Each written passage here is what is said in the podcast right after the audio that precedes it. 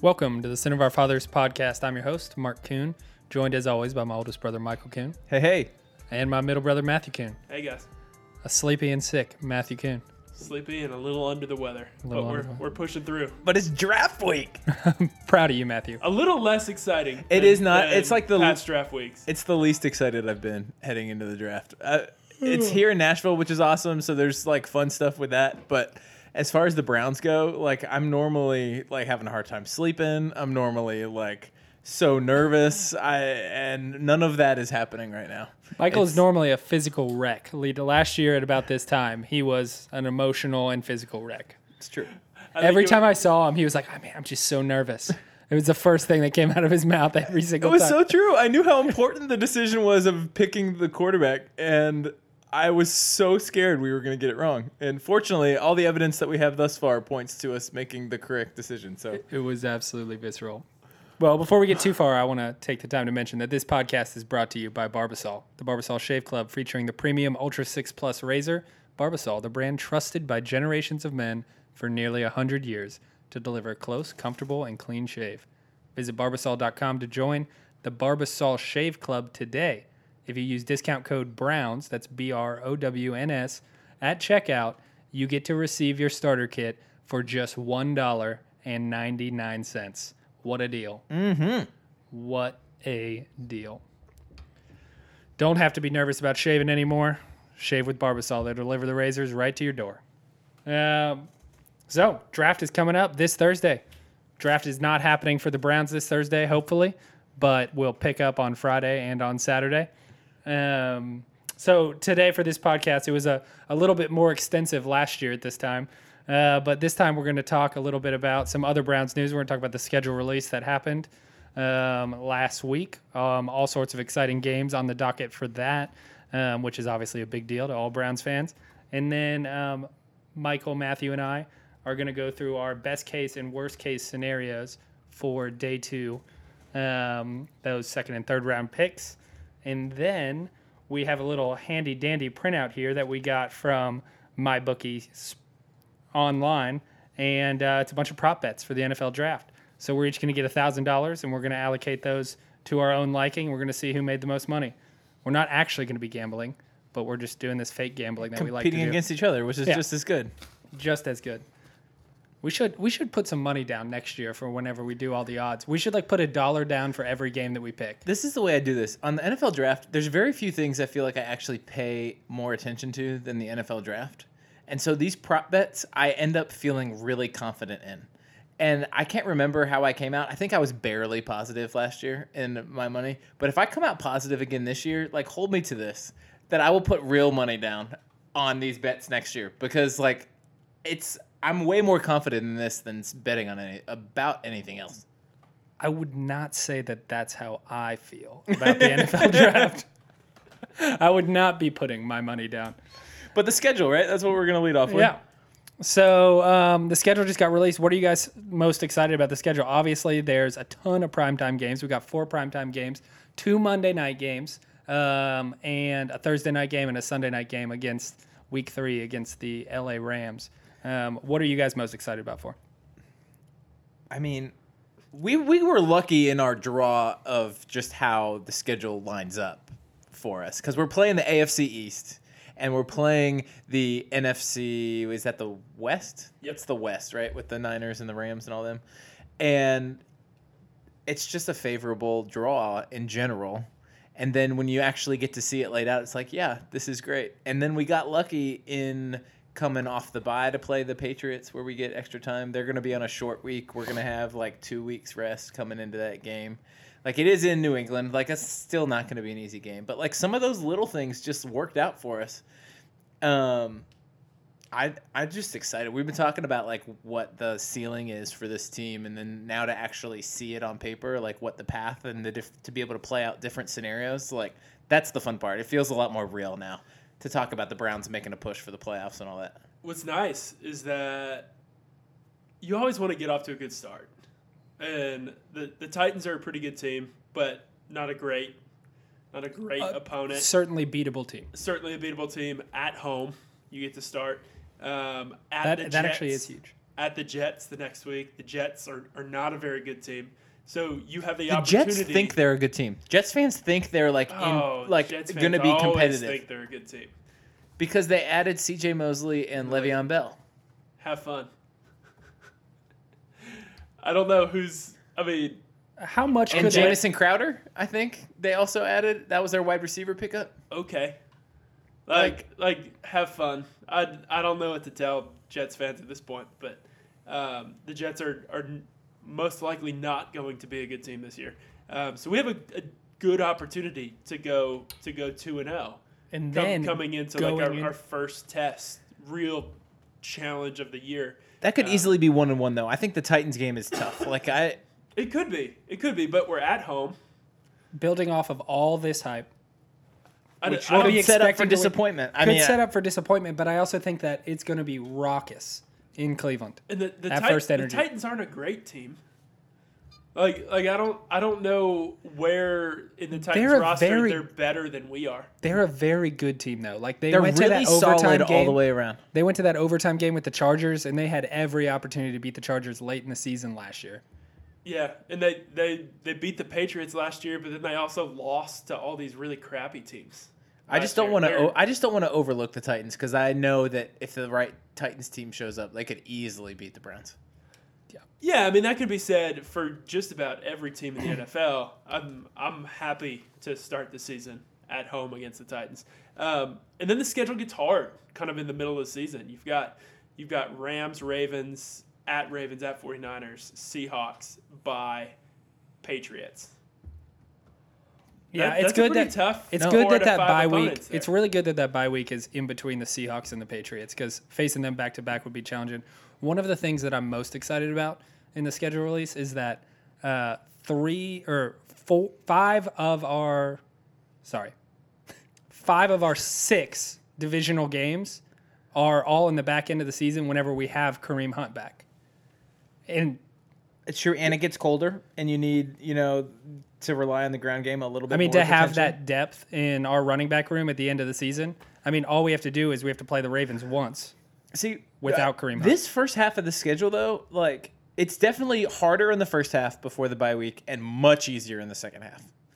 And it's like crystal clear that that's the case. So we have seven games on the front half, and then nine games on the back half. It is a very easy cruise to the finish, schedule wise. I mean, coming down the stretch after that Patriots game, it's at the Broncos. We play the Bills. We play the Steelers on Thursday night. Dolphins. We go to the Steelers. We play the Bengals. We have 10 days to prepare for the Dolphins at home. the Dolphins will. That'll do. Fitz, Fitzmagic even be alive at that point? Yeah. Um, then we go to the Cardinals. We play the Ravens, and then we go to the Bengals to finish the year. Like have- those Bengals games, like they might not even be starting a competent quarterback at that point. I have like a, if the season goes poorly, like there's just so many crazy things that can happen. That back half of the schedule is poor. I have a hard time saying there's even a chance that we lose two of our last four games. Oh yeah, there's n- no that's not gonna happen. Bengals mean, twice, the Cardinals, and the Ravens. Bengals. I mean, we could lose the Ravens, but we probably beat the Bengals twice, and we almost definitely beat the Cardinals. Yeah, And that you have to finish the season strong if you want to make the playoffs, which is super yeah. favorable. But looking on the flip side, if you look at the front half of the schedule, I think like our, with our optimistic off-season lens, we think positively about playing the Titans. But I think that's a toss-up from what I've already said. The Jets we should beat. We're better, but that's an away game, like in prime time. That's not going to be simple. All right, look, we're at, and the we're at Rams point. and the Ravens and the 49ers and the Seahawks. Like all of those games are tough. None of those are simple. It's tough to know what the 49ers are going to be, but going going on the road on Monday Night Football to play the 49ers. across the country. It would It's gonna be tough. seem that they're going to be And then formidable with Jimmy Garoppolo back. We haven't. We've only seen their that in a very very short window. And, and then when have he to was come back there, on a short week to play the Seahawks, which that that might be our toughest game. I mean, but so those are. Oh, I got the games wrong. I said we had seven on the front half. It's only six. I apologize to everyone listening to our podcast. Uh, but it, it's possible we could be two and four in a worst case scenario. I think like going into the bye week, like that's a worst case scenario. But I definitely could see that happening. It makes it, it makes that at we the only beat the only beat the Titans and the Jets, and we drop four straight. Or you only beat the Jets and the 49ers. But the Ravens are beatable too, right? It's at the Raven. I mean, Given given what they've done Yeah. this offseason, I think so. starting Lamar Jackson, like that game in an his, a historical lens, like looks really difficult, but is probably one of the more attainable games on the front six of that schedule. yeah. Like, how are you hoping? At what point do you feel worried versus like comfortable coming out of those six games heading into the bye week? If we're three and three, I feel like I'm pretty comfortable, assuming that we like don't just like squeak out three wins and then get slaughtered in the other three. Right. Um, if we're two and four, I think you're disappointed, even though the schedule's Yeah. pretty tough. Yeah. If you're worse than that, you're Decimated. really nervous. Okay, but I think we're. I think it. I'm with you. I think three and three is I like think we I'm be okay. four and two coming out of. I would like to be four and two, but if we're three and three, I'm okay. And I don't know if the Browns fan base is going to be okay if we're three and three at that particular point in time. Oh, I think they will be. Mm. Think about how excited we were after our losing season this year. But I'm- the expectations have been ratcheted up. How Yeah, no, that's that's all well and fair, but you once you get into the season, you're just going to be excited about every single win that you can get. I mean, like I constantly, I don't know if you do this in your head. I'm constantly trying to get back to 500, looking at the games coming up on the rest of the season. That's like how I do my mental calculations all throughout the seasons, and I think Browns fans are doing that all across the country. If we're at 500 through our first six games with some of these teams, I mean, I think I think you're fine because then at that point anything can still happen with all of these games left in the year. how outrageous will the expectations be if we come out of the gate three and zero? If we, If we beat, beat the, the Rams. Rams. on Monday night, They'll be through the roof. Too too much. It might not even be good for the organization. it would be ridiculous. I've thought about that too. All right, what are um, you have to pick two games right now that you think we're going to lose, and two games that we're definitely going to win. I'll go first. Yep. Um, games I think we're definitely going to win. Um, I think that the Dolphins in Week 12, coming off the long week, Dolphins have to come to the cold weather. Yeah, it's up I, to I Cleveland. think is is a, It's Thanksgiving week, a probably. pretty easy Lock it up. W week twelve. for a win. Um, I think. I think the Bills at home in Week ten. Is, you can pick almost any week. game in the back half know, of the was- I was schedule, aside from. Um, and then I honestly, the two hardest games I think we have on our schedule are Week Three and Week Six. Um, when they're in, But they're both at home. Fortunately, they're both at home. But Week the Rams three's the come- Rams. Week three's the Rams. They're both mo- prime time, or no, Seahawks isn't prime time. Uh, but Seahawks is coming off a short week. We play Monday Night Football the week before. Play the Seahawks at one o'clock. Yeah, I do think that's one of the tougher That's games. going to be tough. Seahawks, though, they were ten and six last year. They have Russell Wilson. They have an okay rest. I, like they're fine, but I feel like if the Browns want to make the playoffs and make any noise this year, like that's a game they got to be real. The Browns have to be real competitive in. Like they should not get blown out by the Seahawks by any means. Like I don't think the Seahawks are built to blow anyone out. No, I don't think so either. Like I think that's a good barometer game for the Browns. Like that's a good measuring stick. Like where are we? Who are we? What do like do we really have what it's going to take to make some noise this year or are we still a year off? To me that game at home against a team like that, like if you make the playoffs and you got to play a team like the Seahawks, you need to beat that team if you're going to do anything. Yeah. And so at home you got to take care of business in that sort of game. Do you think that's one of our tougher games though, like Matthew? Yeah. I do. Are you going to go with the Rams and Seahawks? Our So- schedule is fortunate that most of our away games are not against difficult opponents. With Right. The yeah, the Patriots, and definitely. Ravens, maybe. The Patriots, Patriots Ravens, is by far our hardest away game. Yep. 49ers. So I think the games we're gonna win. There's a lot of options, so I'll pick ones that Matthew didn't pick. Um, definitely going to the Cardinals in week 15. the Cardinals are the worst team in the NFL. They were the worst team in the NFL last year, and they literally haven't done anything to make their team better besides like some ridiculous moves. Like they haven't signed anyone notable. They do have the number one pick, but like that means they very well might be starting a rookie quarterback The the Dolphins might be the worst team in the league. because they've they've taken they've stripped their roster Yeah. completely. Yeah. No, they're both bad. We had the same conversation last year, and the Dolphins were in the conversation with the Bills to be terrible. Um, the Cardinals and the Dolphins are the two in the conversation this year. The Dolphins are tanking for Tua, right? I mean, they should be.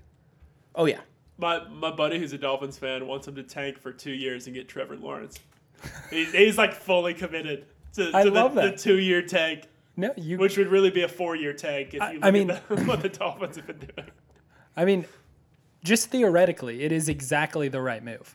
However, really clear the cap. sitting sitting in it, we all know, is not the most fun. That's I- actually, did. I'm not gonna lie, I had fun the whole time.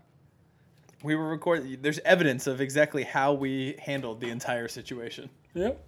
all on our podcast. But then the final game of the season, week 17, even though we go to Cincinnati, my assumption is that Cincinnati is going to be below 500 at that point, not be playing for anything. Substantially below 500, I would imagine. I, they had injuries last year that led to them being pretty bad. But if they are healthier this year, I don't know that they'll be anywhere near that bad. But I have zero faith in the coaching staff that they just put together. So that makes me like particularly wary of like their prospects for this season. And so I just think they're going to be in a situation where they don't have anything to play for, and we're going to be able to roll right over them in week 17. So those would be my two easy games. The two tough games, there's no doubt that that Rams game is going to be tough, but then that Patriots game, going to Gillette is going to be tough no matter who you are.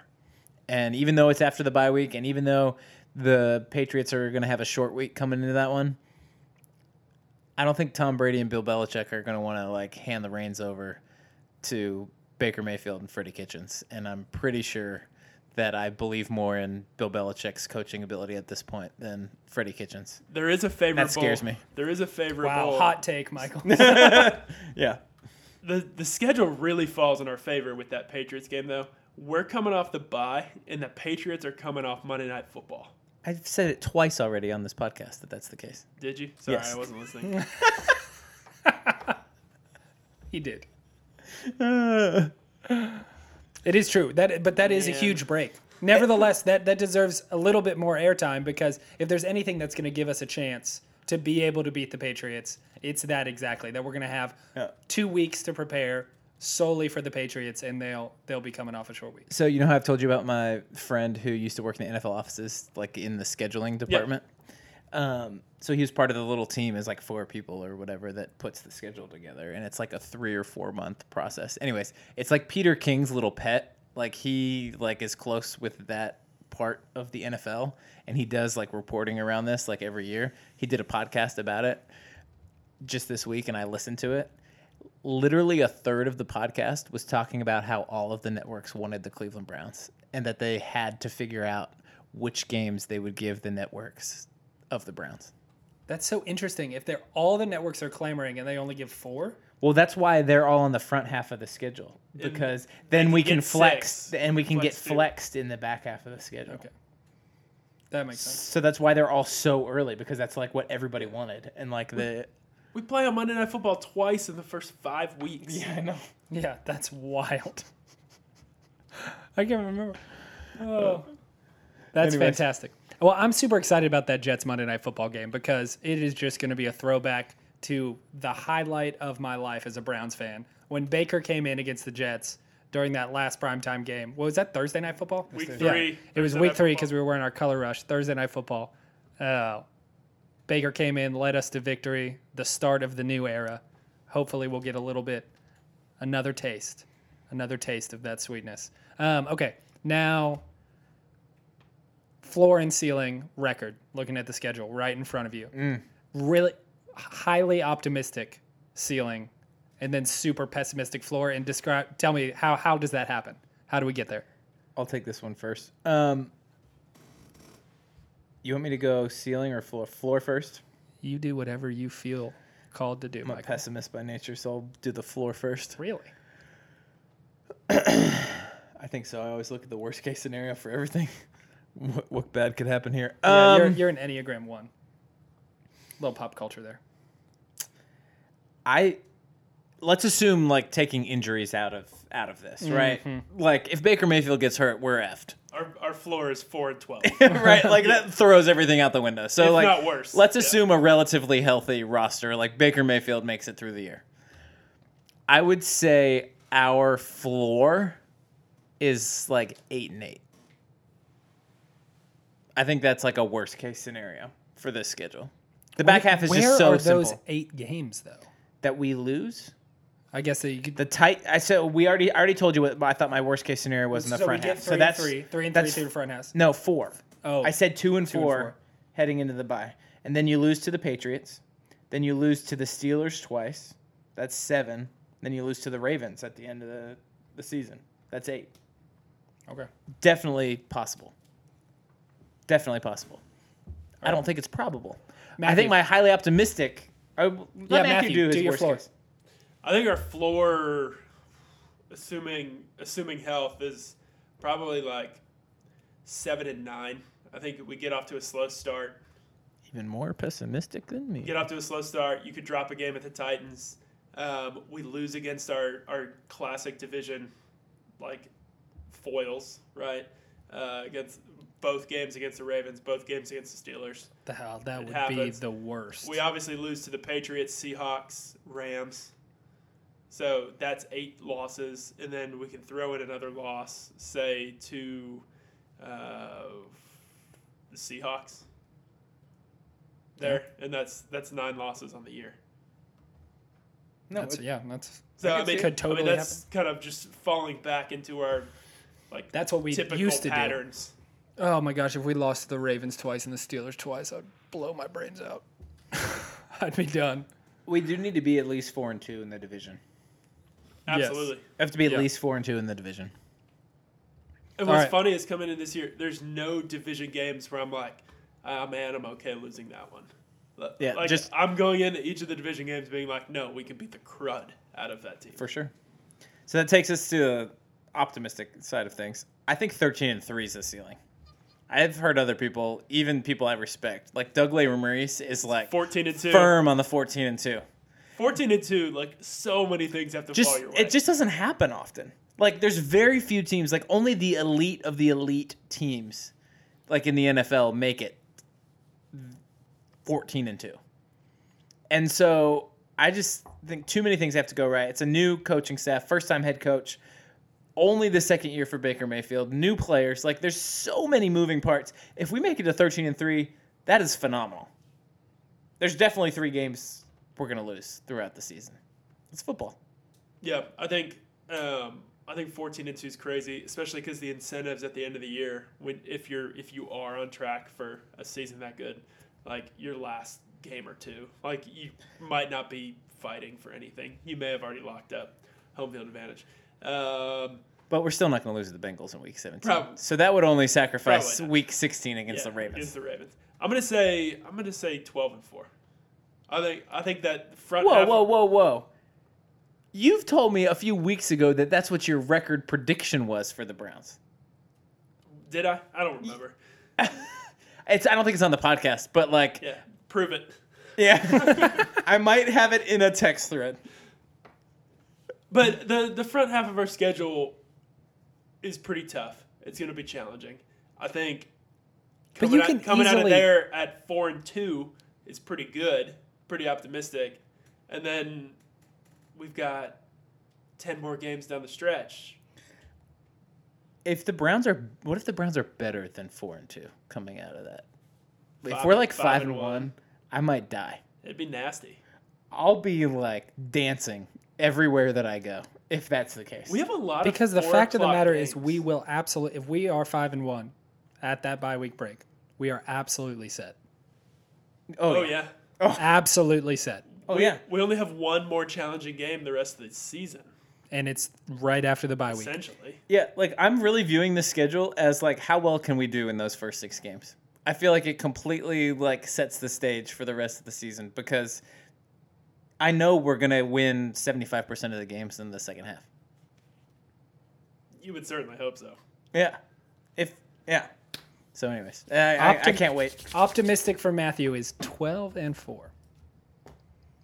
All right. I think so. I just think it's hard to go. It's hard to do better. Matthew seems like the pessimist to me. All right. So, talking about optimism, um, this is our last podcast before the draft on Thursday night. Um, let's talk a little bit about that and what we want the Browns to do um, day two. Uh, so, I want to hear what your guys' best case and worst case scenarios are for day two. Matthew, what do you want to have happen? What would be your ideal scenario? And um, all three of us will dive in on this a little bit. And then what what would be just the absolute worst thing for John Dorsey to do, in your opinion? Yeah. Um, I think my best case is that we stay put and pick players of need. So if if I was had to pick players here for our first two picks, I would go Taylor Rapp, the safety out of Washington, and then if we could get a defensive tackle or interior D line help, uh, somebody like Khalen Saunders in the third round, um, somebody to be a What about Trysten Hill? tech UCF kid. Mm-hmm. I, I like him. I'm always partial to UCF kids. Um, If you had to pick between Trysten Hill or Khalen Saunders, who are both Kalen. probably in the third round. Caitlin. Okay. Um, but I, th- I think that would cover two positions of need. Just we've we've made a big splash this offseason. We had a huge draft last year. I think you can kind of overthink it a little bit. This is probably just going to be kind of a success looks like an unsexy three days. I'm with you. Michael, you go ahead. We do you have thoughts on this? I do. You go first. Okay. So my dream scenario is Jeffrey Simmons falling all the way down to the 49 slot. 49. 49 slot is our first pick. That's absolutely my like dream scenario. I would love for that to happen. I don't think he's going to. I think he's good enough that even though he's hurt and is likely to miss a portion of this season, he's still going to get picked before 49. It's like a Jerry Jones special, I feel like. He might get picked like right before us actually. Um, if that isn't an option, my next dream scenario is for one of these two players to be available. I want either Chauncey Gardner Johnson at safety or Justin Layne, the cornerback from Michigan State. Dane talking about him last week and hearing like others talk about him over time, including Pete and many other people, like he's the perfect foil to Denzel Ward. Like how long he is, he's a former receiver, he's an ascending player, all of that stuff. Justin Layne just seems like the right fit for our other starting quarterback going forward in this in this defense. And so either of those two players would be great. And then either a corner, you know, if we go safety in the second round, I want either a corner or defensive tackle in round 3. And then those are the three positions I care about. I want two of those three positions um, in the first two picks defensive tackle, safety, and corner. Did you say your worst case scenario? No. I didn't But- either. All right. So my best case scenario um, is actually so I wanted Justin Layne as a cornerback, but I also wanted Juwan Thornhill, and I don't know how Juan Juan Juwan. Well, there's Joejuan Williams, the corner, corner from, from Vandy, Vandy. and there's Juan Thornhill. So it's understandably confusing. So if we could get Juan Thornhill, um, a strong safety that can stay there and play up in the box and He's athletic as all get out. athletic He's as all get out, can run all across the field, makes tackles, strong tackler, and then also have a cornerback and have both of those paired together on their rookie deals and have them for a while. Um, I think that's the thing that we need most on defense. We won't be able to get him and Layne though. I don't. That's my best case scenario. Well, You- yeah. fair Um, enough. Fair enough. Um, all right, Matthew. Worst case scenario. We all have the worst case scenario, right? Yeah, I think I think the We might- true might worst case the same. scenario would be that we don't have our second and third round pick because we traded them away to move up into the first round, or even worse, traded our first round pick next year to trade back up into the first round, paired with one of these two picks or something, Good gracious. um, to go after a single player that John Dorsey has fallen in love with. Yes. I do fear this about John Dorsey is that he doesn't have the ability to be patient and control himself. He He, he I- traded back in a couple instances last year, but they were very minimal in the in, in the situations where he traded back. And this draft in particular doesn't seem like it has the type of talent where you would want to jump into the first round. Like everyone I've talked to seems or everyone I've heard that has been in the NFL and doing scouting for years and years seems to think that the very top end, you know, the Quinn Williams and the Nick Bosa, like those are really high level, like once in a generation type players. But after that, it's a pretty significant drop off. And from like the early to middle of the first round all the way through the second round, you're kind of looking at the same tier of player. So don't sell the farm to jump up for like one player.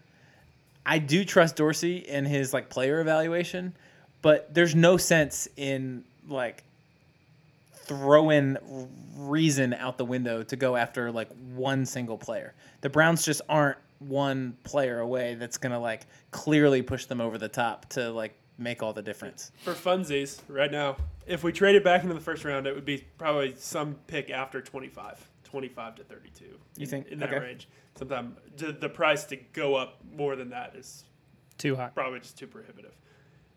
What player, if we do trade up, what player would you want in that range? Because like you like Jeffery Simmons, but trading up No, to the no first way. round to get Jeffrey No Simmons way. is you can't do it. No way. There isn't a player. That's kind of my point. Like, there's not a player. Like, I think Chauncey Gardner Johnson could go in that spot. But, like, the safeties are fairly deep. Like, as long as we get one of the first eight safeties, I'm pretty happy. Like, they're all guys that I could see being successful on the Browns.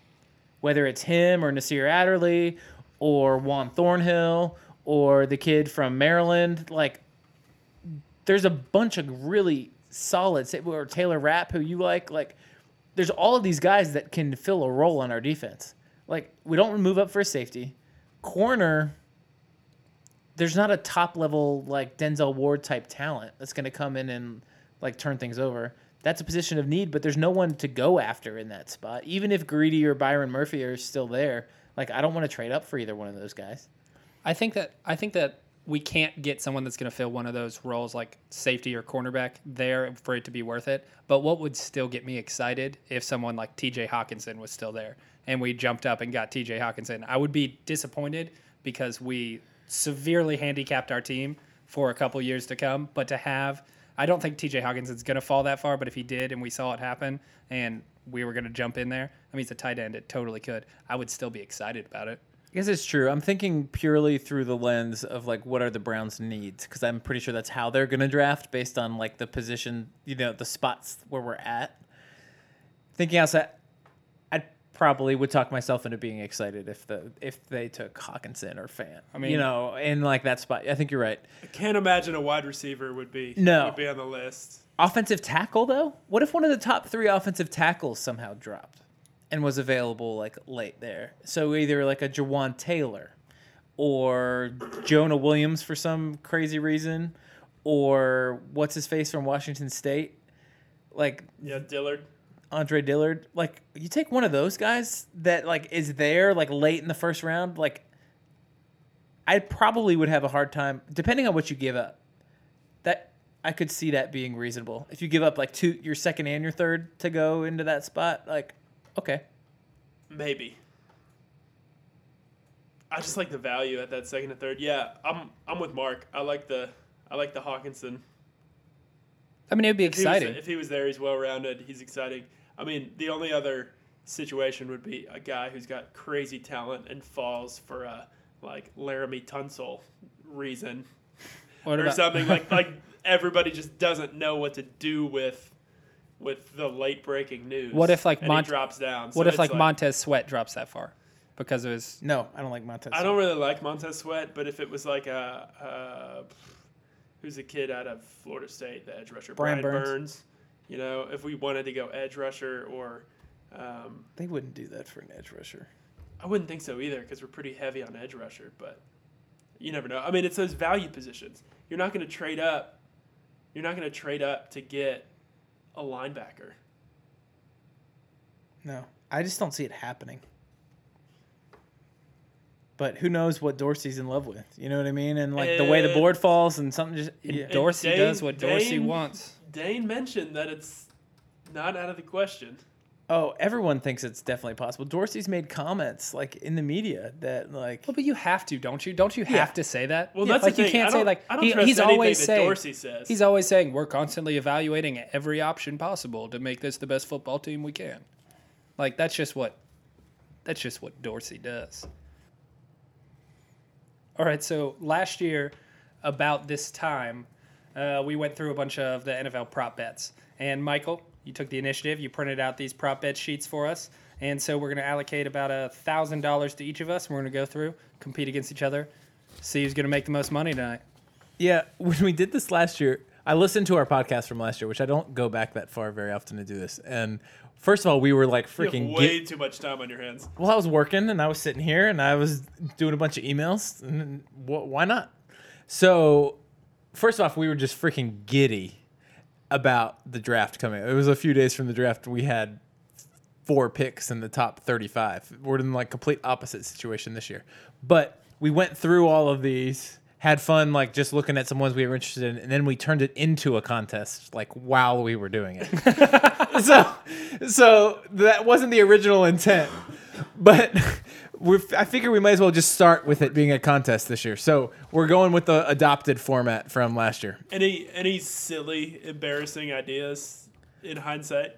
that came out um there was like debate about like how many ohio state players were going to go in the first two rounds like we talked about that there was there were some interesting ones um whether saquon barkley was going to go to the giants or not like was a big topic of conversation mark was like thinking they would take bradley chubb and there was that back and forth mm. mark was hot Gettleman. he was hot on the on the bradley chubb and then matthew completely railed on dave gettleman on how much of an idiot he was which is Which has proven to be true. proven to be true time and time again. Aged like a fine wine. We should, we Yes. should we should pull That that, take has. We should pull that out and, and make it an Instagram hit. Oh. So, I think the way we do this, instead of going by prop bet by prop bet, we've all got a thousand dollars to allocate across these, and then we're gonna compete as and see how it all plays out. See who makes the most money, um, fake money, as we go. So, Mark, I'll start with you. All right. What is your first bet? Maybe start with one of the lower value ones, like a, not one of the ones you feel real strongly about, but let's ease into this a little bit. Okay. All right. Um, I'm gonna say two hundred dollars. I'm putting down the New York Giants draft Dwayne Haskins. Ooh, I'm in on this bet too. I'm in on this bet Two too. hundred dollars. I think that which would pay out. Wait, you say the New York Giants are going to take Dwayne Haskins? Yes. I have a different team. Okay. I think that Dave Gettleman's under a lot of heat. And I think that he needs to draft a quarterback. I don't know if he can handle, I don't know if he has the mental fortitude to handle the stress that he's under to go and continue to stick to his guns. We've heard him lie before. He said multiple times that he's going to take the best player available and that he doesn't need a quarterback, that he's not going to go for a quarterback. I think that he's going to go for a quarterback because he knows, everybody knows, New York Giants fans know that they desperately need a quarterback, and Dwayne Haskins is going to be the best one available there at six, and he's going to go ahead and take So you think he's going to take him at six or seventeen? six. Okay. So that's a plus twenty two payout. So if you or two hundred and twenty payout. So if you bet hundred dollars, you get two hundred and twenty back. How much are you putting into it? I'm putting 200 down. Okay. Nice. So I'm on the same bet, but I'm taking much higher odds that the Cincinnati Bengals will take Dwayne Haskins because I am hearing lots of strong, strong whispers that the Giants are interested in Daniel. Um, what's his face? Jones. Jones. I was about to combine Daniel Jones and Drew Lock. I was about to say Daniel Lock. Um, I think. Daniel Jones is more likely to the Giants at either one of their picks, and the Bengals have to move in a different direction away from Andy Dalton. They have a quarterback oriented coach now. He's not going to want to work with Andy Dalton and his low ceiling going forward. He's going to want a guy that he can mold and put in his system and like work with from the very beginning. And I like those. I like Bengals those make odds. most sense. Plus, like it's plus eleven hundred. plus eleven hundred is crazy. You're gonna So I'm putting two hundred bucks there. You're gonna have to overcome the Miami Dolphins, though. The Dolphins aren't taking their quarterback this year. I'm pretty confident in that. It depends on if their quarterback's sitting there. Although the Bengals pick before the Dolphins. Never mind. Mm-hmm. I- Yeah, Bengals I, pick I really, 11. I really like that Bengals plus And- eleven hundred bet. Are you on it? I'm Was it one of the ones you put I'm down? not. It's not one of the ones I chose, but in in hindsight, I like that a lot. Okay. So Matthew, what is your? I kind of want to put all all thousand dollars on. No, I mean Go it's like big or go it's a home. little high risk reward, but like I was like, good gracious, that's gonna really pay off if that hits. Yeah, no, absolutely. All right. So my first bet is the first defensive back drafted. So here we have listed Greedy Williams, Byron Murphy, DeAndre Baker, Nasir Adderley, or the field. I'm gonna take the field at plus four hundred. Mm. I just think there's not a consensus on who the top DB in this draft is. Uh, But it's one of I could see a guy. guys. I could see a guy like Chauncey Gardner Johnson being being the first DB off the board in somewhere in the twenties. You know, I mean, you could see a kid like Rock Ya-Sin be be the first DB drafted somewhere in the twenties. I mean, none of these DBs are going to get drafted high. It's just a matter of who's it going to be. So I'm on this bet too.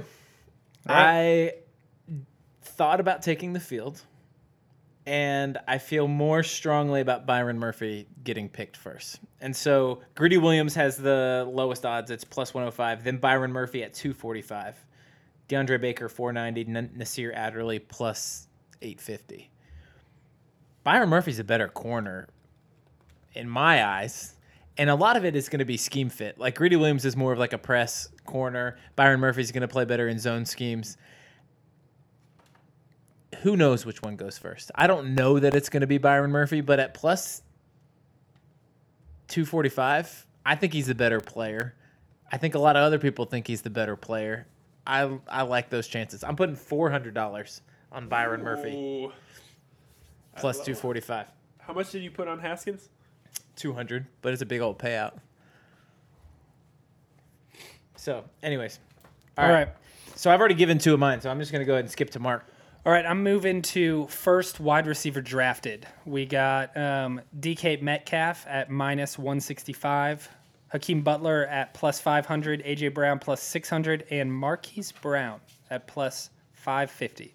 I'm going Marquise Brown is the first wide receiver drafted. All right. Um, and I'm putting $400 on that. I think that he is so fast, so skilled, so talented um, that teams aren't going to care anything else about him. Just the way that he looks on tape. And um, I think you can't get a, that dynamic of an athlete very often.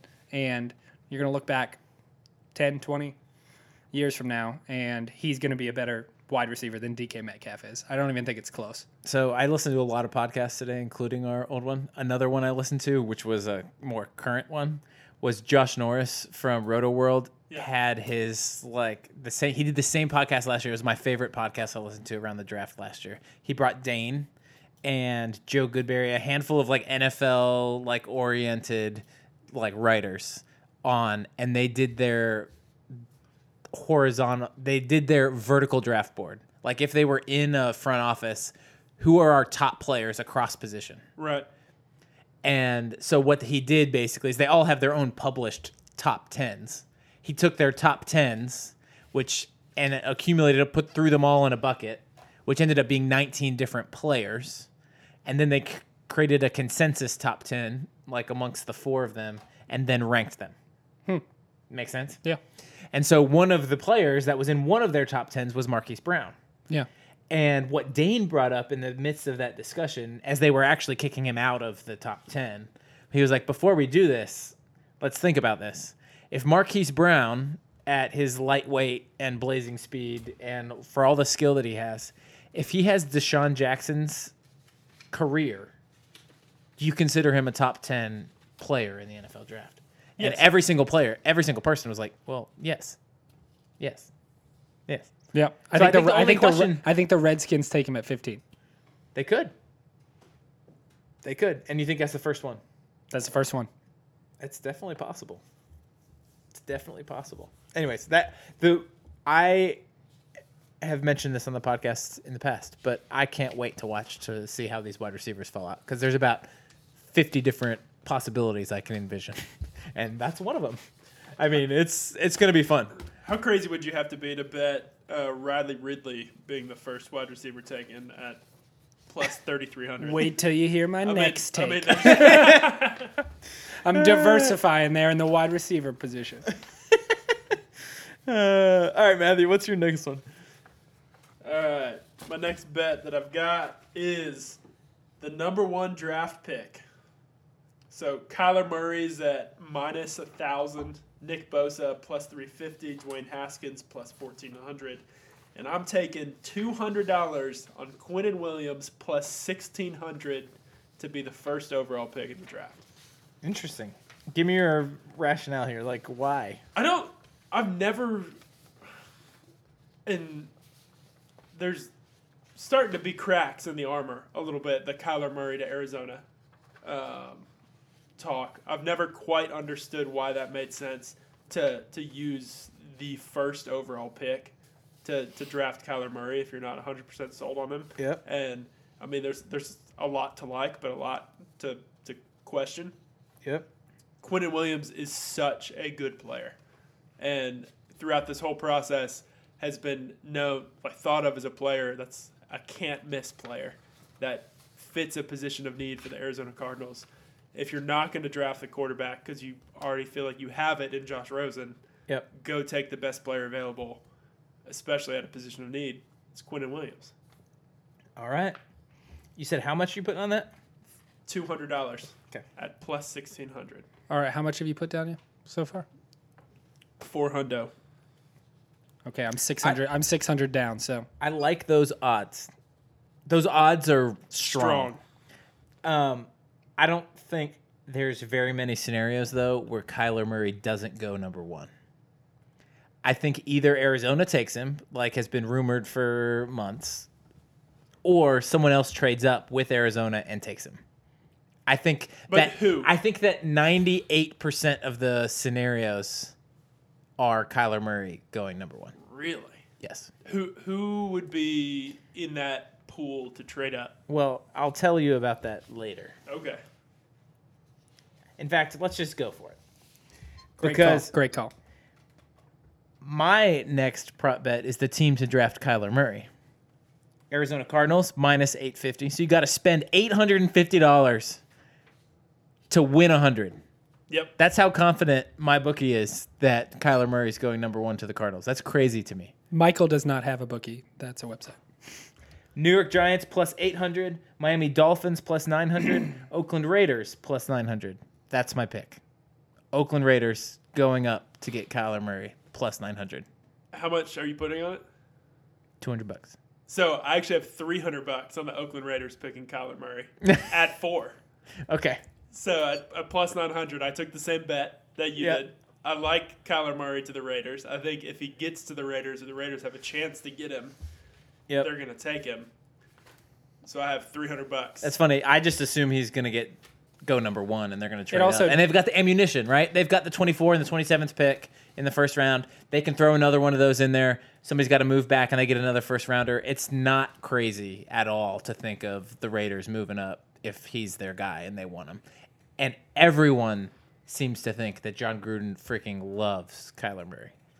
And so Jon Gruden seems like the most Wild card. the most knee jerkiest of any uh, all executive in the NFL. So you had three hundred bucks. You said on that. Yep. All right, we're in the same boat. All right, Just so a how much different paths. How much money have you spent, Michael? A lot. Um, eight hundred. Spent 800. Okay. Now I'm going to throw a little something in here. And I feel really confident about this. I don't think Ky- Kyler Murray. No, I spent six hundred. okay. Thanks. I've spent um, 600 as well, and I've got $400 left. And I don't think Kyler Murray is just going to wear a black suit to the draft. And I've been thinking this for a long time, actually. Um, this is what I was thinking about on Monday. Um, but as it turns out, it's one of the prop bets on here. Kyler Murray's suit color. We got black at minus 400. No chance. blue at plus 200, gray plus 250, white plus 300, and now here's where I start to fall.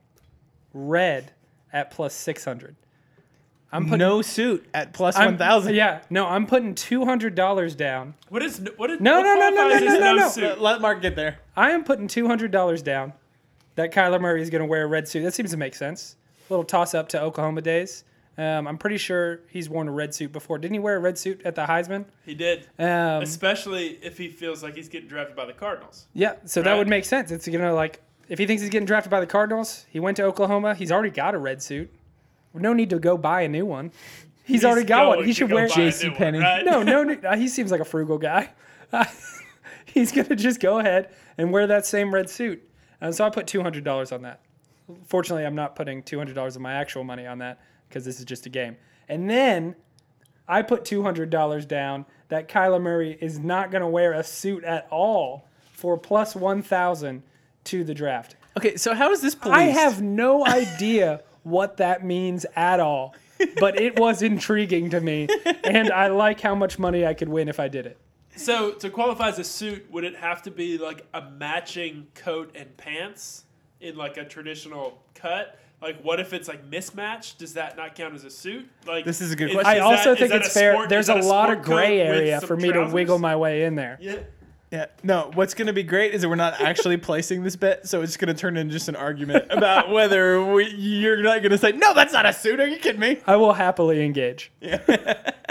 that's great. Also, like no uh, suit also almost that implies you're- that he's not going to wear anything at all. Yeah. Which that is an absurd option, which is definitely not going to happen. What are the odds for that? The naked, Plus one million. the naked option. Naked Kyler. That's funny.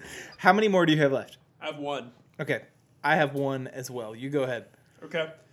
So my final bet, I have three hundred dollars that Dwayne Haskins' draft position is over seven and a half at plus one twenty odds. Over. I think I think that is so safe. I don't think there's a chance that Dwayne Haskins is getting drafted before the eighth pick in the draft. Why? I just don't think the teams. He's the there- second quarterback taken. But people Like move it. up for quarterbacks every year. I- I- Every year. So people talk, and Dane said this that he thinks four quarterbacks are going in the top twenty. I just don't really see the quarterback needy teams, um, especially because of the quarterbacks that are going to be available. Like, Redskins if, want a quarterback. if the Raiders draft Kyler Murray, Derek Carr's available. If you're a quasi quarterback needy team, go get Derek Carr. How many unless, s- unless uh, instead of a mid round first round quarterback.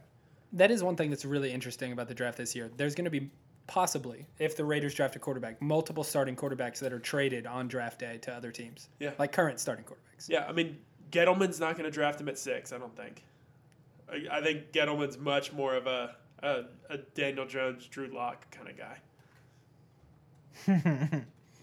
I mean, I can't imagine El Elway's trading up. Elway wants Lock anyway. I think. He does. I mean, the Bucks aren't going to draft a quarterback. I wouldn't suspect. They just re-signed Jameis for whatever. These are hard things to rationalize on this side of the draft because no one in a million years thought the Chiefs were going to move up to take Patrick Mahomes but they moved up to ten, and I'm from 27. and I'm picking that Dwayne Haskins is selected at a higher position than seven and a half. And I think it's the safest bet you could take. All right, he's very confident in this. And I how much not- money are you putting but, on that? But Mark's $300. But Mark's first bet was that Gettleman was going to take Dwayne Haskins at number six. I know. There's And a I lot of really taken it. reasonable. there's a lot of other people that also feel that way. Like, Like, I- that's not, unreasonable. I I wouldn't be. I'm nowhere near as confident as you are. that I that's the also think that quarterbacks always get overdrafted. Every ten times out of ten, a quarterback's going to get overdrafted. People move up to get their guy, and Haskins is the one, two guy. he's this. He's the number two guy in my book. But my biggest question about that would be. How does the NFL see Dwayne Haskins? Is he clearly the number two guy in this pecking order of quarterbacks? If he is, I feel pretty confident actually he'd be in the first seven and a half picks because somebody's going to move up. It's going to be the Giants. Like who I mean, knows? look, Dave Gettleman's an old school guy, right? Yep. the old school Bill Parcells like book on quarterbacks is you have got There was you, my beer you've gotta you've got to have 13 like college starts or, or 20 something i don't even know what it is dwayne haskins only played for a year Mm-hmm. like i think there's going to be a lot of people who are knocking him on that um, sample size and just worried that he's not going to be able to do it There's no. There's only one Dave Gettleman. You said you started this with Dave Gettleman's an old GM, but you're saying he is the one spot at number six. Yeah. that like seems like the Would likely scenario. before So seven. Uh, I, yeah okay. i don't i don't think anybody's a threat to take dwayne haskins before gettleman at six unless somebody trades up for him and i just don't think there's a huge market for dwayne haskins like people aren't pining like falling over themselves to come get dwayne haskins There's also not a bunch of teams that have a ton of capital besides the Raiders, and if the Raiders don't, Yeah, I just don't see it. Yeah. So my final pick is Ed Oliver's draft position. The line is set at six and a half. And I'm gonna take the under on that all freaking day. And I gotta pay a little extra to win that bet, but it's minus one fifteen. I gotta pay $115 to win 100 but i'm pretty darn sure that ed oliver is going to go before is the sixth pick or earlier. Who do you think he's going to? i would not be surprised if he goes to the jets. I would not be surprised if he goes to the raiders if they don't take a quarterback and don't do the kyler murray thing that we're prognosticating. Wait, so on my sheet, the over six and a half is minus one fifteen, and the under is minus one fifteen. yeah it's it's my bookies making some money if people on this one. Regardless, yeah yeah that's so stupid. It is stupid. That's a my bookie problem though, not a not a Michael Kuhn problem. so, anyways, to me, he's one of the top three players in the class, and he's definitely going to go in the first six picks. do you think the Jets or the Raiders? Is that what you said? the Jets or the Raiders are options? Um, who picks number five? Tampa Why- Bay. Tampa Bay. Why not? Absolutely. Yeah. I mean, seriously. Um, there's. I just think there's so many options. Um, and I think he's also a guy somebody might want to trade up to get in that spot. Like it wouldn't shock me at all if there was a little swapping within the top ten for somebody to be able to jump ahead and take an Ed Oliver. So I do like me some Ed Oliver. that's four hundred bucks. I'm going strong and heavy on on that particular bet. Man, to not win much. Yeah, no, I feel really That's a confident. lot of capital you invested for not a lot of return. um, I feel very confident in it. It's the most confident I feel of any of these bets.